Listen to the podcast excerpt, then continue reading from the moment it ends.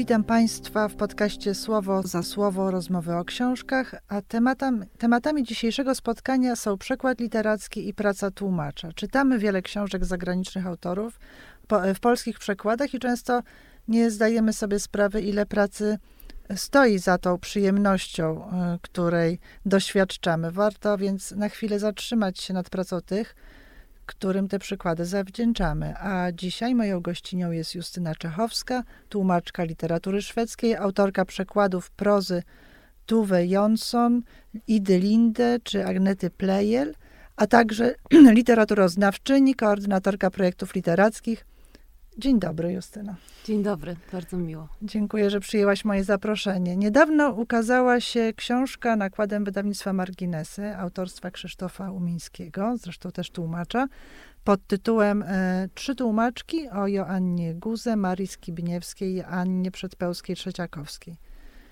Według mnie to fantastyczna opowieść o pracy i życiu tych wybitnych tłumaczek, autorek przekładów literatury pięknej – czy siebie odnalazłeś w tej książce, w zmaganiach tych trzech kobiet?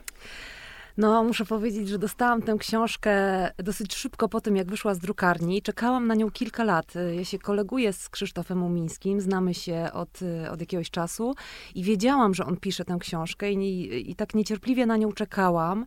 Z jednej strony niecierpliwie, a z drugiej strony wiedząc, że Krzysztof jest taką osobą, która jest bardzo dokładna, bardzo wnikliwa i chyba ma tako, taki y, dar y, rozmawiania z ludźmi.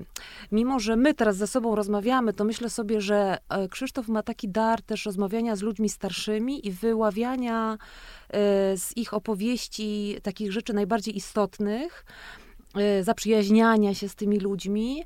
E, I myślę, że to jest e, szczególnie w tym pokoleniu, do którego Krzysztof należy, to znaczy takich 30-40-latków, nie jest taką oczywistą cechą, a on potrafił z tych trzech opowieści, z opowieści o tych trzech tłumaczkach, wyłowić fantastyczne rzeczy. Ja jestem zakochana w tej książce. Ta książka ciągle mi siedzi w głowie. Y, I jak zaczęłam ją czytać, to napisałam do Krzyśka od razu, że, że czyta się fantastycznie, że jak skończę, to mu jeszcze więcej powiem. I wtedy on mnie, mi zadał właśnie podobne pytania. On zapytał mnie, ciekawe, w której z nich odnajdziesz mhm. się najbardziej. E, ja dosyć szybko to, pyta to, na to pytanie znalazłam sobie odpowiedź, mianowicie no, ja osobiście odnajduję się najbardziej w Joannę Guzę, ponieważ ona była samotną matką i e, wychowała córkę, podobnie jak ja, i, e, i łączyła to macierzyństwo z najróżniejszymi wyjazdami. E, jeździła zarówno po Polsce, pracowała w różnych miejscach, często na rezydencjach, e, znała się ze światem literackim, z pisarzami, pisarkami e, swojej epoki. No ja mam podobnie. Ja mam podobnie i, i dlatego chyba z nią się bardzo utożsamiałam, ale jest to tylko taka odpowiedź, jakby, jak, jak czasami ludzie pytają, którą z postaci w muminkach jesteś, prawda? To znaczy taka zupełnie nierealistyczna dlatego że jednocześnie zdaję sobie sprawę, że wszystkie te trzy tłumaczki, które opisane są w tej książce, były po prostu postaciami wybitnymi, absolutnie wybitnymi. E, I ja po, po tej lekturze czułam przez kilka dni taką niemoc pracy. E, mówię to z całą odpowiedzialnością i, i naprawdę serio. E, po prostu no takie spotkanie z mistrzyniami, tak, więc to jest... Geniusz tych trzech e, pań, bardzo różny geniusz zresztą, w każdym przypadku inny, jest niezwykle przytłaczający. I, i dlatego miałam jakieś takie, takie zacięcie, e, e, znaczy taki, taki stop w pracy i, i ciężko się, znaczy tak musiałam się zastanawiać naprawdę nad każdym słowem i każdym zdaniem, udając, że przynajmniej mam jakąś ambicję do bicia do, do jakby dolnej partii tych geniuszy trzech. Ale jak ma się takie wzorce, to też jest motywujące, bo to bardzo tak właśnie cię motywuje, że możesz jeszcze więcej, jeszcze więcej i możesz osiągnąć jeszcze wyższy poziom, który też ciebie będzie satysfakcjonował osobiście, prawda? No tak, z pewnością. Jeżeli chodzi o literaturę polską, która... Yy no, w, muszę powiedzieć, na podstawie zresztą tej lektury, e, jakoś była ograbiona z wielu przekładów ze względu na czasy, w których żyliśmy, e, szczególnie po hmm. przez długi okres właściwie w ciągu XX wieku, a, a z drugiej strony ten ogrom przekładów, jakie dzisiaj się w Polsce ukazują, i mówię to y, też na podstawie takiego porównania geograficznego dzisiaj z innymi krajami europejskimi, gdzie aż tak dużo różnej literatury się nie tłumaczy, Polska naprawdę jest ewenementem tutaj, y, to myślę sobie, że E, że praca tłumacza ma też w sobie taką właśnie odpowiedzialność za budowanie tego kanonu, który tutaj w Polsce się tworzy od, e, od dekad właściwie, tak? I który jest jakoś tam wybitny, no bo fakt, że, nie wiem, mamy na przykład po raz drugi takie dzieło jak Ulysses, albo y, tyle y, odmian Szekspira, czy nie wiem, chyba już teraz 14 Alicji w Krainie Czarów, czy jak ostatnio e, Montgomery i tak. Ann z Zielonych Szczytów, no to świadczy przede wszystkim bardzo dobrze o naszej literaturze i o polszczyźnie. No właśnie, z tym się trochę wiąże moje kolejne pytanie, bo mm, też na samym początku książki Umińskiego on porusza definicję, kim jest tłumacz, tłumaczka i za co tłumacz odpowiada. I tutaj zacytuję. Za co odpowiada tłumacz? Czy tylko za jakość swojej pracy, czy również za idee, które niesie tłumaczona przezeń książka? To pytanie dotyczyło literatury tłumaczonej w państwie totalitarnym, jakim był PRL oczywiście, ale dalej autor przywołuje Jerzego Jarniewicza, który wzburzył środowisko tłumaczy esejem, w którym postawił tezę. Tłumacz winien odpowiadać nie tylko za jak, ale też za co. A dalej Umiński przywołuje odpowiedź na tę tezę młodszego pokolenia anglisty Rafała Lisowskiego – który zauważył, że mało który tłumacz ma realny wpływ na to, co się publikuje, że z czegoś trzeba żyć, że ambitnych książek według Lisowskiego jest mało, a tłumaczy wielu, że literatura popularna podtrzymuje upadające czytelnictwo. Która z tych opinii jest ci bliższa? Czy właśnie Jarniewicza, czy Lisowskiego, czy coś pomiędzy? Jak to hmm. wygląda? to jest e, trudne. No. To jest trudne. Ja uważam, że yy, yy, obaj panowie mają trochę racji, tak? To znaczy, e, ja muszę przyznać, i chyba Jerzy Jarniewicz sam to kiedyś powiedział, wskazując na mnie, że ja jestem e, tą tłumaczką, która, dla której ważne jest, co się tłumaczy, bo akurat ja mam ten luksus, muszę powiedzieć, to zaznaczyć, że to jest luksus wybierania książek, które tłumaczę. Nie zawsze, ale najczęściej jest tak, że ponieważ mam, jakby staram się być zorientowana w tym, co się w Szwecji ukazuje i które książki są jakoś istotne, ważne, a z drugiej strony pracuję na rynku książki w Polsce od tak dawna, że, że orientuję się też, jak ten rynek się porusza. Ja się przyjaźnię z wieloma wydawcami. Yy, jakoś tak też na stopie prywatnej, więc jakby wiem też, co, co się tutaj dzieje. W związku z czym e, staram się wyławiać w Szwecji takie książki, które pasowałyby na polski rynek, więc i w tym sensie jestem e, zwolenniczką tezy Jarniewicza. Natomiast ponieważ Rafał Lisowski jest moim wieloletnim kolegą ze Stowarzyszenia Tłumaczy Literatury, przez lata pracowaliśmy razem w zarządzie, teraz jest moim następcą na, e, na stanowisku prezesa. No i, i, i jakby znając też środowisko właśnie nie tylko tych, e, e, tych tłumaczy, powiedzmy, z Parnasu, tak, to znaczy tych e, i akademików, tłumaczy akademików, ale również jakby to ogromne środowisko ludzi, którzy tłumaczą najróżniejsze rzeczy. Wcale nie Ulyssesa i wcale nie wybitne jakieś dzieła, które zmieniają świat, tylko po prostu te, te, te teksty, które, które są im zlecane to, to muszę też się zgodzić z Rafałem. To znaczy, e, jest e, oczywiście tak, że, e, że są tłumacze, którzy żyją z tego, w związku z czym biorą to, co to, co im się zleca, a są to, nie wiem, książki lifestyle'owe, podręczniki, lepsza i gorsza literatura popularna, literatura młodzieżowa, lepsza i gorsza i tak dalej, i tak dalej.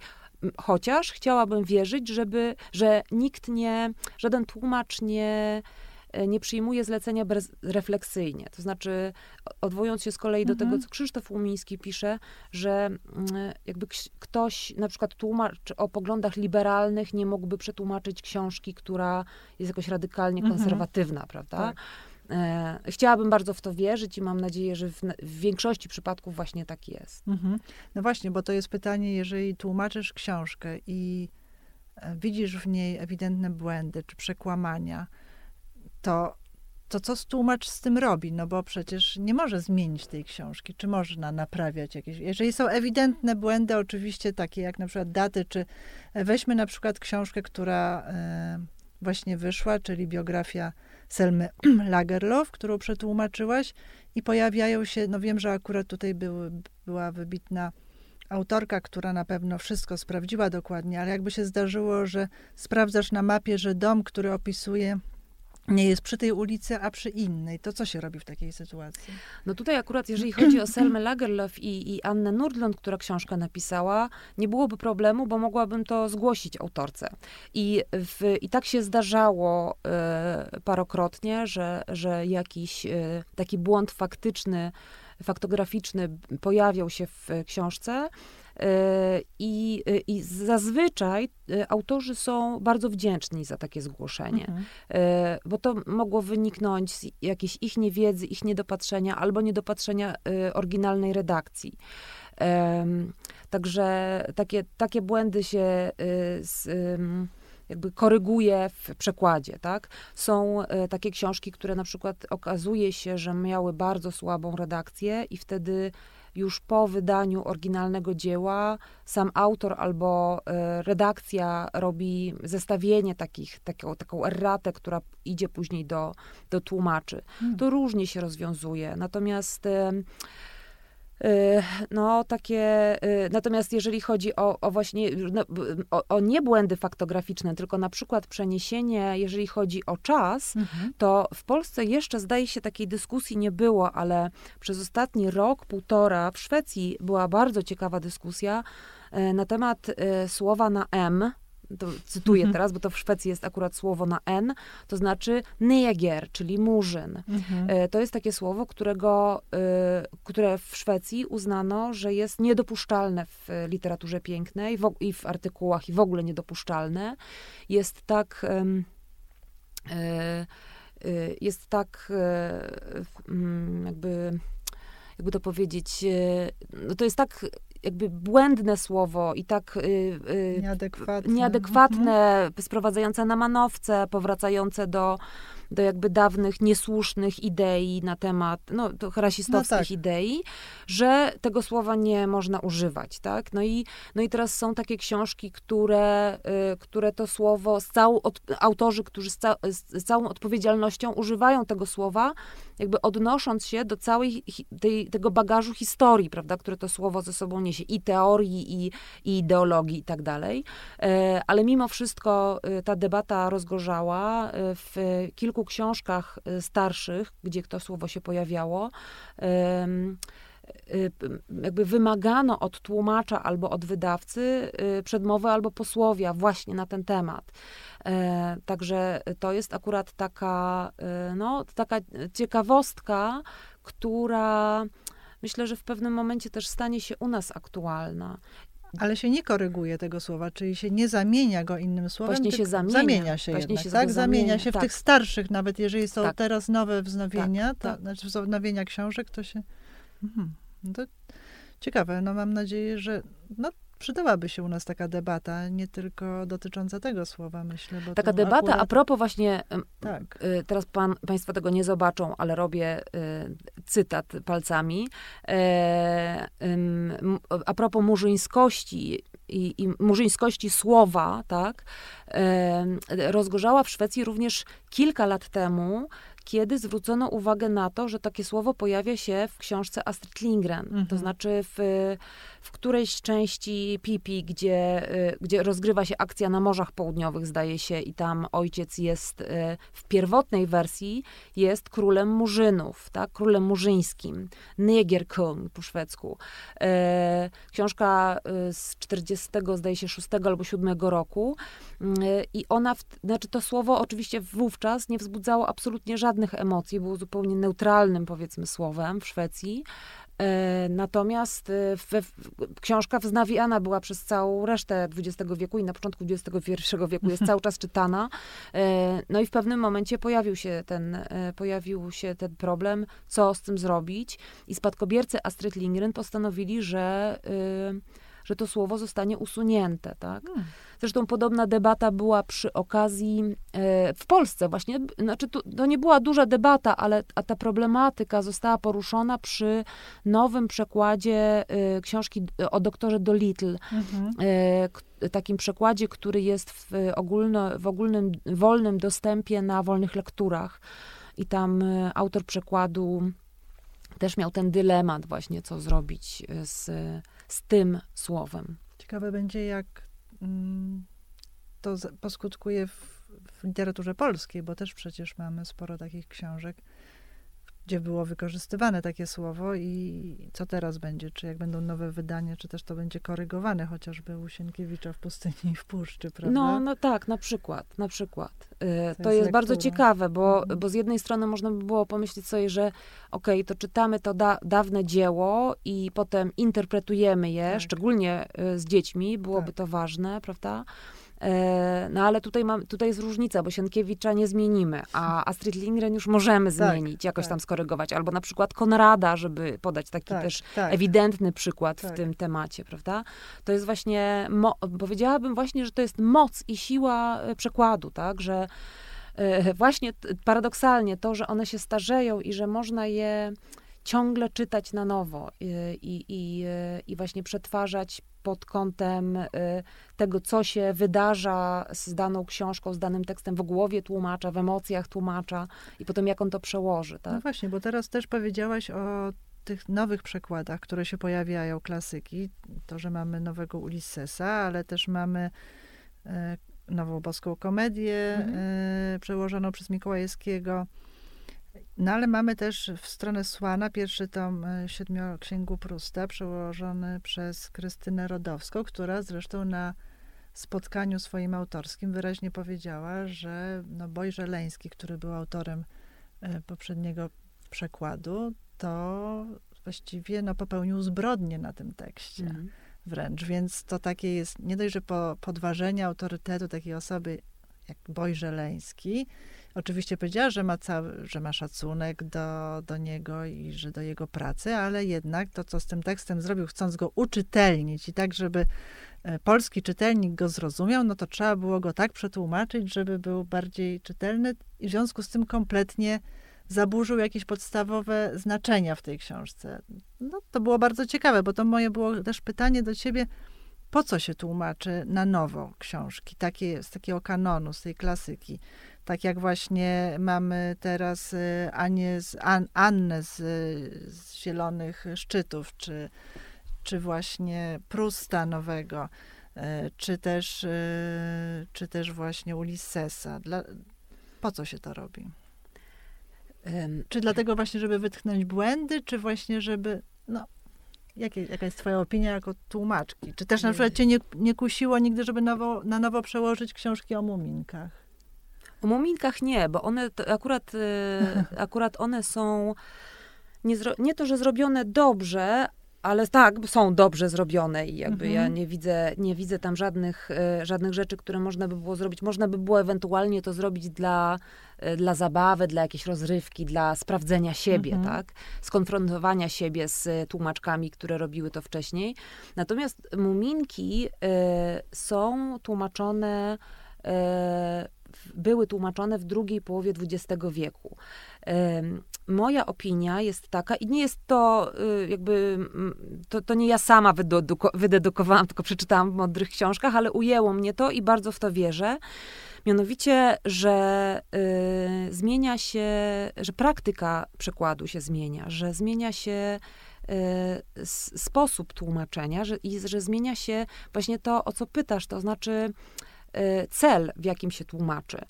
Y, moglibyśmy powiedzieć dzisiaj, że właściwie dzisiejszy przekład Ulyssesa jest mniej potrzebny niż ten wcześniejszy, dlatego że dzisiaj y, większy odsetek polskich czytelników czyta po angielsku. Można by było tak powiedzieć, tak? No mhm. więc trudno, trudno stwierdzić, że e, Świerkocki zrobił to nowe tłumaczenie e, dlatego żebyśmy mogli go sobie na nowo czy, przeczytać. On raczej to zrobił, znaczy ja mam nadzieję, że robił to przede wszystkim dla siebie, właśnie żeby mhm. się sprawdzić, żeby się skonfrontować, spotkać z tym tekstem na takim najwyższym poziomie, dlatego że tłumaczenie jest to właśnie spotkanie z tekstem bardzo intymne i no takie, którego nikt inny oprócz tłumacza nie doświadcza. Często jest tak, że tłumacz zna tekst, swój tekst dużo lepiej niż sam autor oryginału. Mm, e, natomiast e, faktem jest, że e, mniej więcej, i to nie do dotyczy tylko po, polskiej praktyki przekładu, tylko ja akurat to przeczytałam w szwedzkiej książce, mhm. wybitnej książce historycznej na temat przekładu w Szwecji, e, że wtedy, kiedy zaczęło się naprawdę dużo przekładać, ponieważ literatura stała się jakoś rozrywką masową i, i taką podróżującą po Europie przede mhm. wszystkim, to znaczy w drugiej połowie XIX y, wieku, um, tłumaczono dużo szybciej tłumaczyli bardzo przypadkowi ludzie. Często były to kobiety, które, e, dlatego że kobiety nie mogły się zawodowo realizować na wielu polach, a akurat tłumacze nie mogły wykonywać w domu. Mogły to robić również pod pseudonimem męskim, w związku z czym jakby nie musiały się ujawniać na, e, na rynku zawodowym jako kobiety. E, no i to kobiety właśnie czytały bardzo dużo i kobiety znały języki. E, więc bardzo dużo właśnie rzeczy było tłumaczonych przez, e, przez nie, e, ale te wybitne rzeczy z kolei, czyli te wielkie dzieła, były tłumaczone przez autorów samych, którzy po prostu znali języki. Druga rzecz, która sprawiła, że te, te przekłady XIX-wieczne i z początku XX wieku mm, trochę już są przestarzałe, to to, że one bardzo często, ale to wręcz na, na, namiętnie były tłumaczone przez język trzeci. E, to znaczy, e, do Polski bardzo dużo dzieł e, z zachodniej Europy trafiało przez, znaczy do, do Polski jak do Polski, ale do języka mhm. polskiego przez rosyjski czyli były tłumaczone z rosyjskiego. Do Wielkiej Brytanii, na przykład niemiecka literatura bardzo często szła przez francuski. Mhm. Do Szwecji większość literatury y, i słowiańskiej, i y, romańskiej trafiało przez niemiecki też. Więc, więc ta, siłą rzeczy literatura traci, jeżeli jest w ten sposób tłumaczona. No my do, gdyby nie Bogusława Sochańska, my byśmy mieli szansę czytać właśnie Andersena takiego przekrzywionego trochę, tak? To znaczy tego, który jest e, po pierwsze tłumaczony głównie przez niemiecki, a po drugie właśnie upiększony, tak? Mhm. Bo Andersen zupełnie, on nie jest piękny, on jest bardzo realistyczny. E, I to, że tak jak wspomniałaś, właśnie Boi upiększał i szlifował, to moim zdaniem nie wynikało z jego złej woli i trudno jemu to zarzucać, Oczywiście. tylko wynikało po prostu z e, tej praktyki, która wtedy panowała i której, e, której też wymagano od, e, od literatury.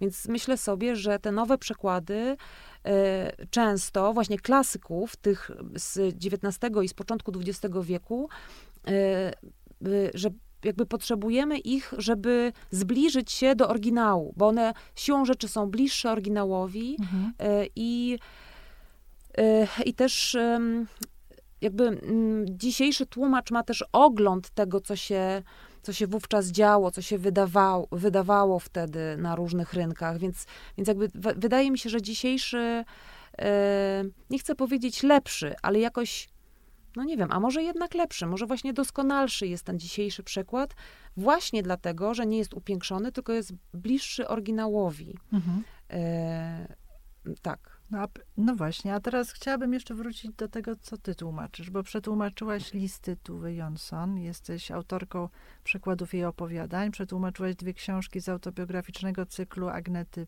Plejel, Wróżbę i Zapach mężczyzn, mężczyzny. E, przyjaźnisz się też z autorką, tłumaczysz twórczość e, prawie swojej rówieśniczki Idelindę. Mm, teraz ukazała się, tak jak wspomniałyśmy, biografia pierwszej laureatki kobiety nagrody, literackiej Nagrody Nobla Selmy Lagerlof w twoim przekładzie. Jak ty znajdujesz te książki? Trochę już o tym powiedziałaś, bo ty masz to szczęście i luksus, jak mówisz, że tłumaczysz to, mhm. E, to co sobie wybierasz, ale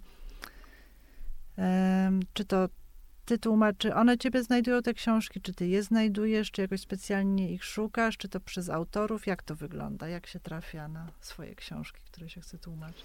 No ja przede wszystkim bardzo dużo czytam i mnie się wydaje, że y, y, ja trafiłam w ogóle do przekładu przez, nie przez znajomość języka, i ukochanie języka, tylko przez ukochanie literatury. Zawsze, mi, zawsze wiedziałam, że będę chciała robić coś z literaturą i mhm. jak miałam 15 lat, to marzyłam o tym, żeby, za, żeby móc czytać książki i zarabiać na tym.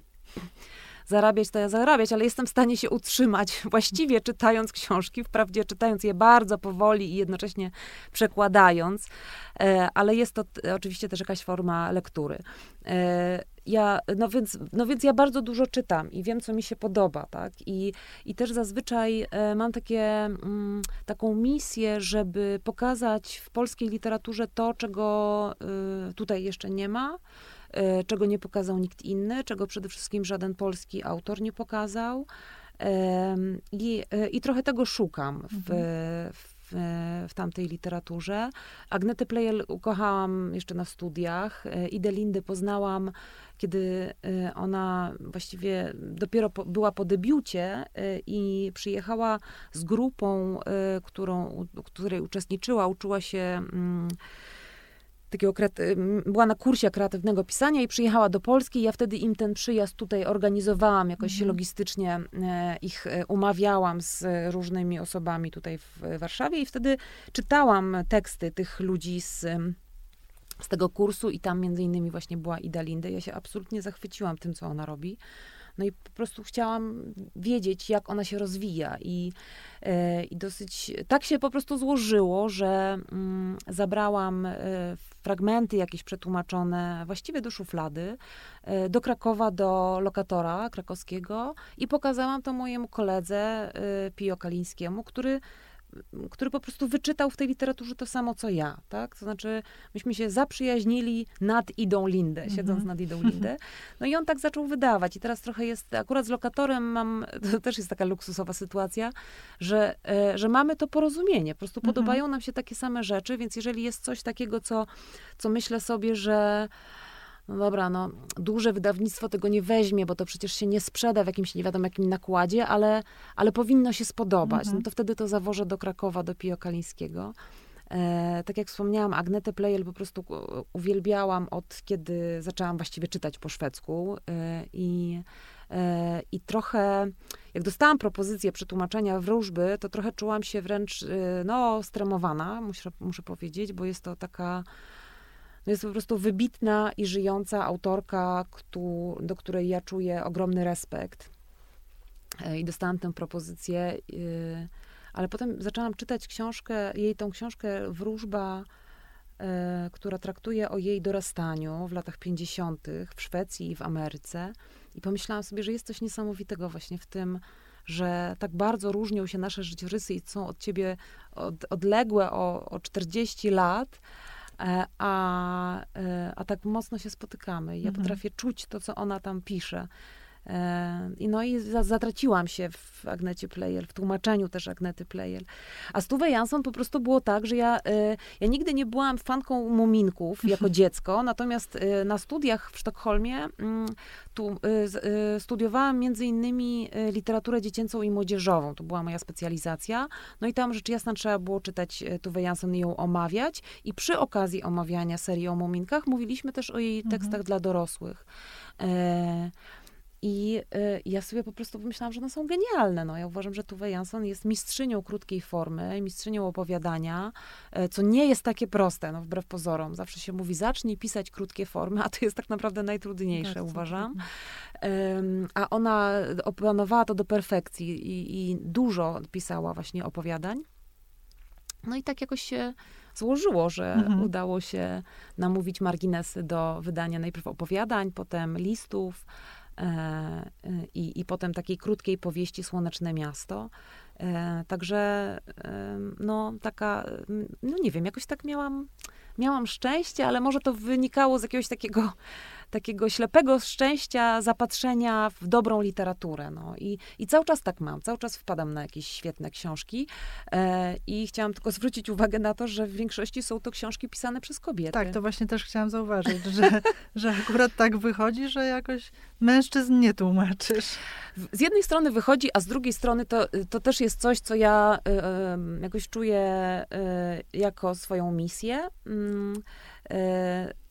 Tak się składa, że w pewnym momencie przetłumaczyłam też E, książkę Ebby Witt-Bradström Miłosna wojna stulecia. Mhm. Ebba jest panią profesor, wybitną feministką, działaczką, aktywistką e, i, i pisarką.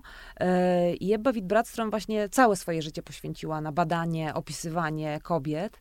Mm, I ona powiedziała mi podczas jakiejś rozmowy, że E, że chociaż właściwie nie tylko podczas rozmowy, bo, bo, też, bo też ona wykłada na ten temat i, i mówi publicznie o tym, że e, po prostu kobiety przez e, stulecia, przez właściwie całą historię były tak mocno zapomniane, że, że teraz mamy obowiązek właściwie narzucić sobie taki rygor czytania na zmianę kobiety i mężczyzny, tak? Żeby, żeby chociaż i tak nie, zdo, nie, nie zdołamy wyrównać tych porachunków jeszcze przez kolejne 100-200 lat. Nawet tak. gdybyśmy, gdybyśmy czytali e, tylko kobiety.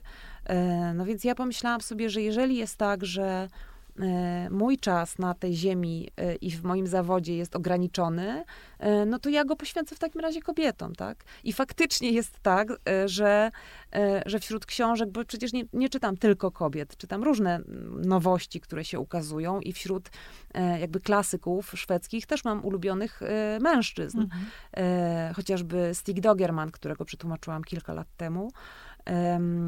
I, ale, ale jakoś tak myślę sobie, że że większość mojego czasu e, i, i, większość mojej jakby też powiedzmy energii twórczej chciałabym oddać kobietom. Słusznie uważam i też dobrze, że wiesz, jaki jest twój kierunek, więc też e, jakby odpada taki chaos e, w twoim planowaniu tego też, co, co będziesz robić. Myślę, że wiele osób się też z nim boryka, no bo jest tyle do przeczytania i chciałoby się wszystko, a, a tak to się od razu robi jakąś też selekcję. A mm, chciałabym, żebyś trochę przybliżyła też, na, jak wygląda praca tłumacza, tak jak już zabierasz się za tekst, z jakich etapów się składa, bo e, no, myślę sobie, że to pewnie jest nie tylko i lektura, i pierwsza, druga, trzecia, ale również e, wokół tej lektury trzeba zrobić duży, dużą dokumentację, tak, tak mnie się mhm. wydaje, jakbym ja się zabierała za coś takiego. Jak to wygląda? Jak to wygląda, jak już tłumaczysz? Czy to jest tak, że sobie narzucasz, że ileś stron dziennie przetłumaczysz, czy czasem jest to jedno zdanie, bo dalej nie jesteś w stanie pójść? Jakbym przetłumaczyła tylko jedno zdanie, to potem nie mogłabym spać, bo miałabym wyrzuty sumienia. e, no więc y, z, tak, każda książka to jest inne wyzwanie i trochę inny rygor i każdy tłumacz ma pewnie swój inny rygor. Y, ja, staram, ja jestem rannym ptaszkiem, zawsze byłam, nie, w ogóle nie jestem nocnym markiem, źle mi się pracuje w nocy, nie potrafię pracować w nocy, więc ja, y, ja pracuję z rana i najlepiej mi się tłumaczy do południa. Najchętniej, kiedy nikogo innego nie ma w domu. E, y, I, I ta praca polega na tym, że ja za, za, y, zawsze właściwie mogę powiedzieć, zanim usiądę do tłumaczenia książki, mam ją przeczytaną. E, I mam jakby sprawdzone takie najważniejsze rzeczy, to znaczy, gdzie to się rozgrywa, szukam na mapach, ewentualnie czytam trochę wokół danego miejsca albo danej tematyki. E, a potem już się wciągam na całego. Potem się okazuje, że to jest zupełnie mi niepotrzebne, ale e, no, szczególnie teraz, kiedy internet daje niesamowite możliwości, klika się, przechodzi, czyta się jeden artykuł, drugi, trzeci, czwarty, i, i szuka, ale ja też bardzo lubię szukać w książkach, więc, e, więc lubię się otaczać najróżniejszymi książkami. E, bardzo często, tłumacząc na przykład Selmę Lagerlöf, często trafiałam na Allegro albo na inny jakiś antykwariat internetowy i kupowałam stare wydania jej przekładów. E, często niestety do tego, e, to, to szaleństwo moje e, doprowadza mnie na przykład do drukowania plakatów z portretami autorek moich albo bohaterek, bo kiedyś tłumaczyłam powieść o Grecie Garbo i, w, u mnie w przedpokoju, jak tylko się wchodzi, to są naprzeciwko siebie dwa portrety właśnie wielkie, takie Grety Garbo. W domu nad łóżkiem też jest plakat z jednego filmu Grety Garbo, który kupiła dla mnie znajoma w Szwecji. E, podczas tłumaczenia tej powieści, mimo że to w ogóle nie było mi do niczego potrzebne obejrzałam większość filmów z Gretą Garbo. E, no i tak, i po prostu e, tak, tak sobie jakoś tak podróżuję i, i lubię się rozgościć u tych mhm. moich autorek albo u bohaterek. co, y, co jest takie też bardzo budujące i kształcące, bo y, na przykład teraz y, w marcu również ukaże się taka książka pod tytułem Lód. I to jest być może pierwsza książka po polsku, która traktuje i rozgrywa się w całości na Wyspach Alandzkich. E, ja o Wyspach Alandzkich wcześniej e, wiedziałam tyle co nic, mhm. oprócz tego, że to jest terytorium należące do Finlandii, ale szwedzkojęzyczne. A teraz wydaje mi się, że wiem dużo więcej e, właśnie po tłumaczeniu tej książki. Nie z samej książki, tylko właśnie z tego całego świata, który ja sobie przy okazji obejrzałam i powąchałam, posmakowałam. I tak Pojechałaś tak tam? Tak.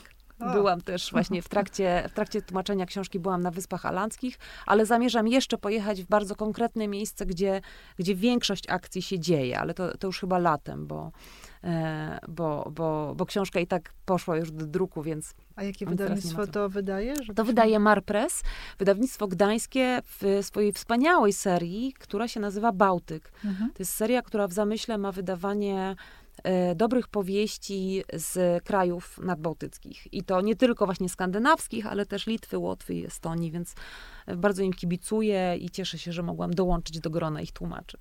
Świetnie. A powiedz mi, czy jest książka, którą przekładasz, ale na razie nie masz jeszcze podpisanej żadnej umowy, tylko przekładasz dla siebie, bo chcesz ją przełożyć i nie wiem, trwa to latami i odkładasz. No tak jak tak sobie wyobrażam, jak na przykład e, Mm, Krystyna Radowska tłumaczyła w stronę Słana wiele, wiele lat, bo sobie mhm. tu przetłumaczyła, tu opublikowała 50 stron gdzieś e, w literaturze na świecie, potem długo, długo nic, bo tłumaczyła inne rzeczy.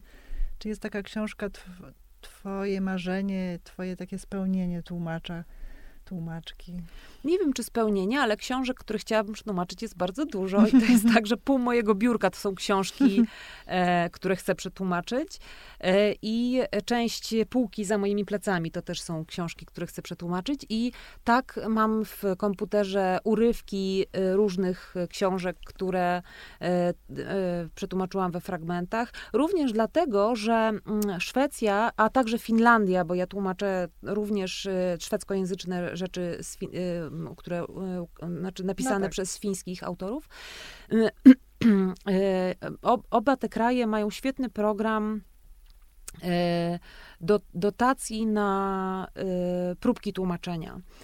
Więc, hmm. więc to, bo, bo, trudno by było w, jakby w tym takim dosyć zajętym zawodzie, jakim jest tłumaczenie, bo naprawdę, żeby móc z tego się utrzymać, to trzeba pracować dużo, żeby w tym, w tym czasie znaleźć miejsce na zrobienie czegoś po prostu z pasji, z serca, mhm. z, z zachcianki, prawda? E, więc, więc to, że te dwa kraje mają taką dotację na próbki tłumaczenia, na, na robienie próbek tłumaczenia, które potem można wysłać do różnych wydawców i zaciekawić ich tym, no to dzięki temu właśnie mam takie próbki, które rozsyłam, które jeszcze czekają na decyzję, albo do których ja muszę wrócić, e, bo chcę je doszlifować. I czasami jest tak po prostu, że zupełnie nagle przyjdzie mi do głowy, albo, albo się pojawia nowe wydawnictwo, które idealnie pasuje, albo wydawnictwo zmienia na przykład linię, zamysł, albo po prostu pojawia się jakoś tam w mojej orbicie, mhm. nie? I wymyślam sobie, że a dlaczego nie? Może, mhm. może, może jak zacznę opowiadać o tej książce, to, to redaktor czy redaktorka sami y, się zaskoczą swoją decyzją. No więc tak, takie książki mam i mam sporo też wierszy, bo ja tłumaczę też poezję y, i czytam ją na bieżąco. To jest zupełnie inny rodzaj chyba tłumaczenia, tak, prawda? No tak, Poezja, bo to jest takie no, tłumaczenie, które się robi na karteczkach, karteluszkach, serwetkach yy, i w różnych miejscach i nie trzeba siedzieć przy biurku i dbać o kręgosłup, tak jak to się robi przy powieści albo jakiejś ciężkiej książce. Yy, tylko można to robić na przykład w fotelu albo na podłodze. A konsultujesz takie wiersze z poetami, poetkami, czy jak to wygląda? Bo to tak mi się wydaje, że że tłumaczenie poezji to już jest tak wejście też jednak w bycie poetką. Tak.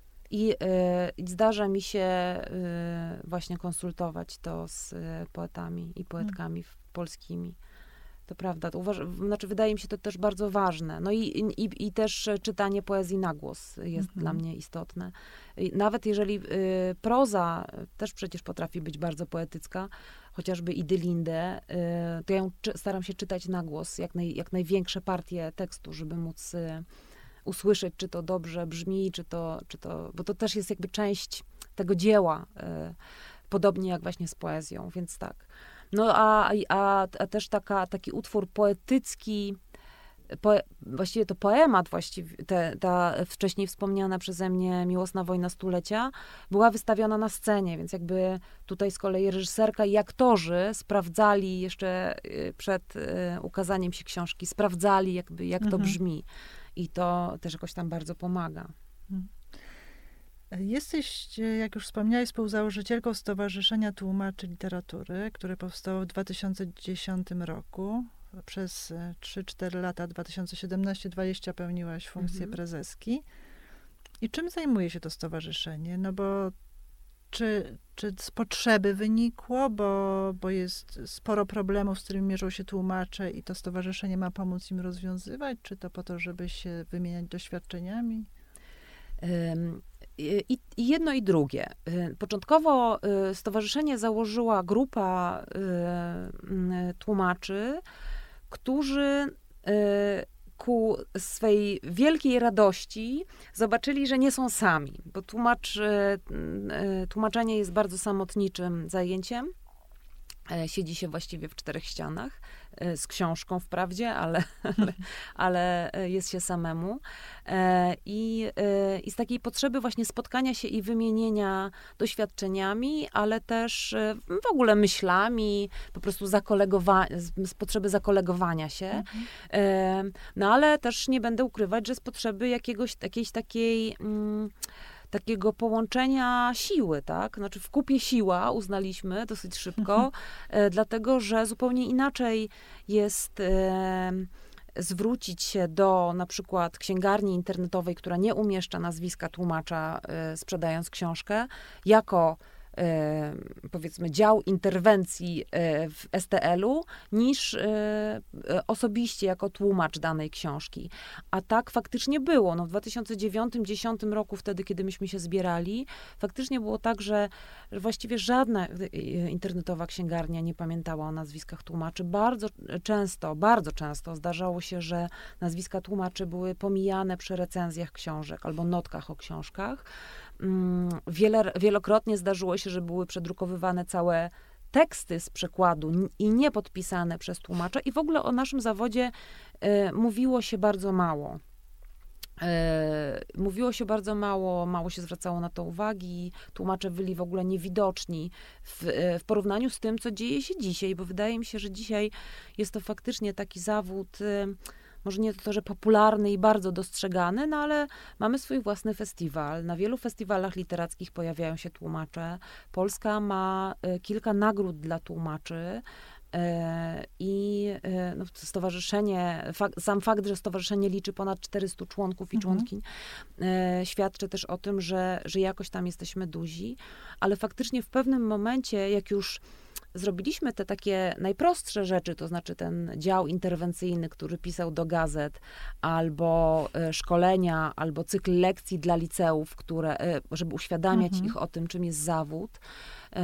I, I udzieliwszy już jakichś tam wywiadów, e, właśnie pojechawszy do Gdańska na festiwal odnaleziony w tłumaczeniu, stwierdziliśmy, że jesteśmy na tyle duzi, że możemy wymagać.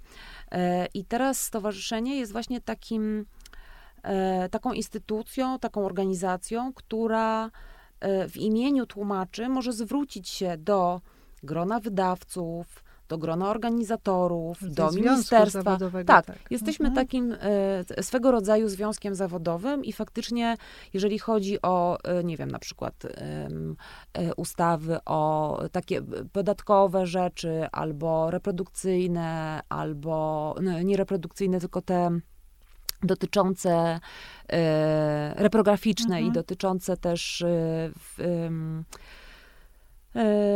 bibliotecznych e, wypłat, e, z wypożyczeń bibliotecznych, no to my jesteśmy partnerem dla chociażby ministerstwa do rozmowy, tak? Mhm. No i bardzo szybko później się okazało, że y, pisarzom brakuje podobnego, podobnej organizacji, bo nie do końca tak działało SPP i ZLP, dawne organizacje pisarskie.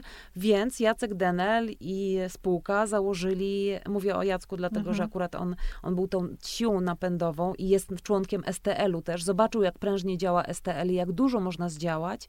I tym sposobem założyła się Unia Literacka. Tak. No, no, właśnie, też są wypłaty z bibliotek już tak, od trzech lat. Tak, tak. To akurat nie dzięki nam, tylko jakiejś mhm. takiej umowie y, y, ogólnej, znaczy w ogóle na, narzuconym y, pra, prawu europejskiemu, bo tak. to, znaczy akurat Polska jest jednym z ostatnich krajów, które to dostało, to jest wielka szkoda i tych pieniędzy jest wciąż bardzo mało, więc my będziemy walczyć o to, żeby te żeby ta pula pieniędzy do rozdania z wypożyczeń bibliotecznych była, była większa, no ale, ale muszę powiedzieć, że nie jest tak źle, no. Nie, nie jestem, naprawdę jestem ostatnią, która by narzekała, uważam, że, że bardzo dużo w Polsce się dzieje, że coraz więcej nas widać i, yy, i coraz więcej się dostrzega. I chociaż faktem jest, że że na przykład wciąż e, tylko możemy pozazdrościć kolegom z Zachodu e, umów takich standardowych, które istnieją, prawda, między, mm, między tłumaczami a wydawcami, bo takie mhm. umowy, znaczy jest pewien standard w wielu krajach, czy we Francji, w, w Niemczech, czy w krajach skandynawskich, poniżej którego nie można zejść. Nie dotyczy to tylko stawek, ale na przykład warunków, tego, że warunków w ogóle, mhm. tak, że się podpisuje tylko i wyłącznie umowę licencyjną. W Polsce mhm. niestety wciąż ten rynek jest taki, taką trochę wolną Amerykanką, takim dzikim wschodem, czasami się śmiejemy, e, gdzie, gdzie bardzo dużo spraw nie jest uregulowanych i właściwie e, wielu wydawców e, dyktuje e, warunki e, tym jakby e, słabszym, to, to znaczy w naszym przypadku tłumaczom. To jeszcze trochę pracy przed, y, przed stowarzyszeniem jest. Y, myślę, że, że wystarczająco zachęciłyśmy Państwa e, do, do docenienia przekładu. Jeżeli teraz e, ktoś z Państwa będzie sięgać po książkę, najpierw zobaczy, kto stoi za e, książkę zagranicznego autora, kto stoi za jego przekładem, za jej przekładem. E, moją gościnią była Justyna Czechowska, tłumaczka literatury szwedzkiej, ale jak się okazuje również i fińskiej, tylko że szwedzkojęzycznej. Mhm. E, bardzo Ci dziękuję za przyjęcie zaproszenia na spotkanie i Państwu również bardzo polecam ostatnie przekłady Justyny Czechowskiej E, E, biografię Selmy Lagerlof, no, nowoczesnej Szwedki i e, książki, powieści e, Lud. Bardzo dziękuję. dziękuję. Dziękuję i do usłyszenia.